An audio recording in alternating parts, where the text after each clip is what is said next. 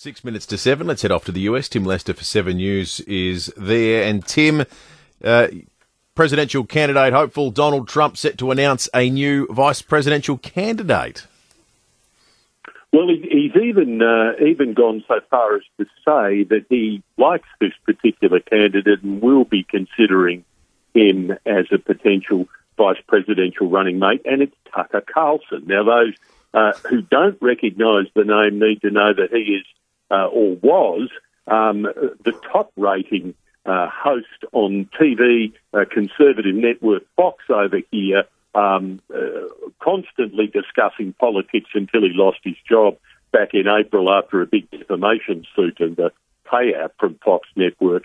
Very popular, deeply conservative, and uh, and has long backed uh, politically. So very interesting that Donald Trump would signal that he's a potential candidate um, for the vice presidential uh, Republican nomination. That said, uh, Tucker Carlson was uh, uh known to have texted his mates um, recently saying that he uh, he hated Trump passionately. So I don't know how that'd go down in the campaign.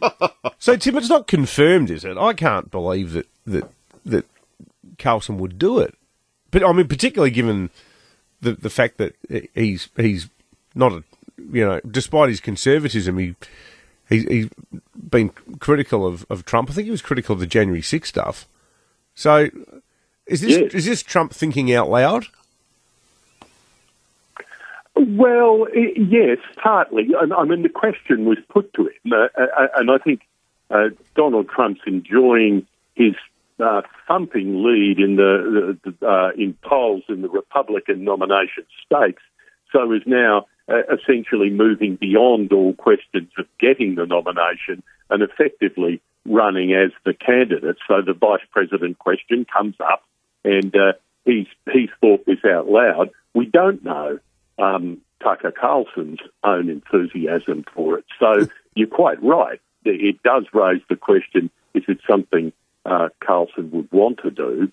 Um, uh, but but what has happened is a social media reaction has sprung up to Trump's comments in the last few days, and there are a lot of conservative followers in this country who see Trump Carlson as a kind of dream team. wow, that's, that? that's fascinating, Tim. Thank you, Tim Lester for Seven News in the US. I'm just trying to think, putting it in Australian context, which is difficult because it's not like the leader of a party can generally just pick his deputy. But if he could, is it like Peter Dutton saying Andrew Bolt? Yeah, he's yeah. running, or or Alan Jones. Alan Jones will be the deputy leader of the party going to the election. We just have no history in Australia of sort of entertainment. Oh well, there's, there's, there's a lot of journos that become politicians. Ju- but, yeah, uh, but pretty, not, always early on. The two most yeah. obvious examples from modern era are both Bob Carr and Tony Abbott. Mm. They but they weren't the, the, bulletin, but they were in their early twenties. That's right. They were people with national identities. It just, we just don't. Yeah, it's not like Ray Martin or someone at, the, at the end of some huge TV career, or someone who's a red hot ideologue going into politics. Yeah, columnists, and he it just doesn't sort of happen as much here. There's a few ex ABC journos kicking around for the ALP, but again, they weren't. Yeah, they're not people that are sort of well known. known. I mean, everyone in the in the country knows Tucker Carlson. Yeah. I mean, people in this country know who he is. Uh, that would be an extraordinary turn of events. Uh, it's coming up to uh, two minutes to seven. Our number is eight double two three double o double. I love you being part of the conversation. Remember, you can text us at two at uh, any time and, and indeed on any subject. Some great texts over the course of the first hour of the program. Find your perfect deal at the Dutton's GWM 2023 plate clearance Dutton's easy to do business with. Gavin makes a good point talking about Vegemite being the signifier of the fact that you are Australian and could only possibly be Australian. Gavin O'Sullivan Beach says, surely if you eat haggis, you're from Scotland. Yeah, that would seem to make have a compelling case, wouldn't it? Yeah, well, I, I don't know. There'd be English people who like haggis too. Or maybe, yeah, maybe it's too dilute. Maybe there's just enough Northern English people. No, I don't know. It. I reckon it's, it's, it's only associated with Scotland, isn't it? Haggis. I would have thought. But have you ever had it? No, I haven't. I've had it. It's excellent. Is it really? Oh, it's really good. It's really good. Love it.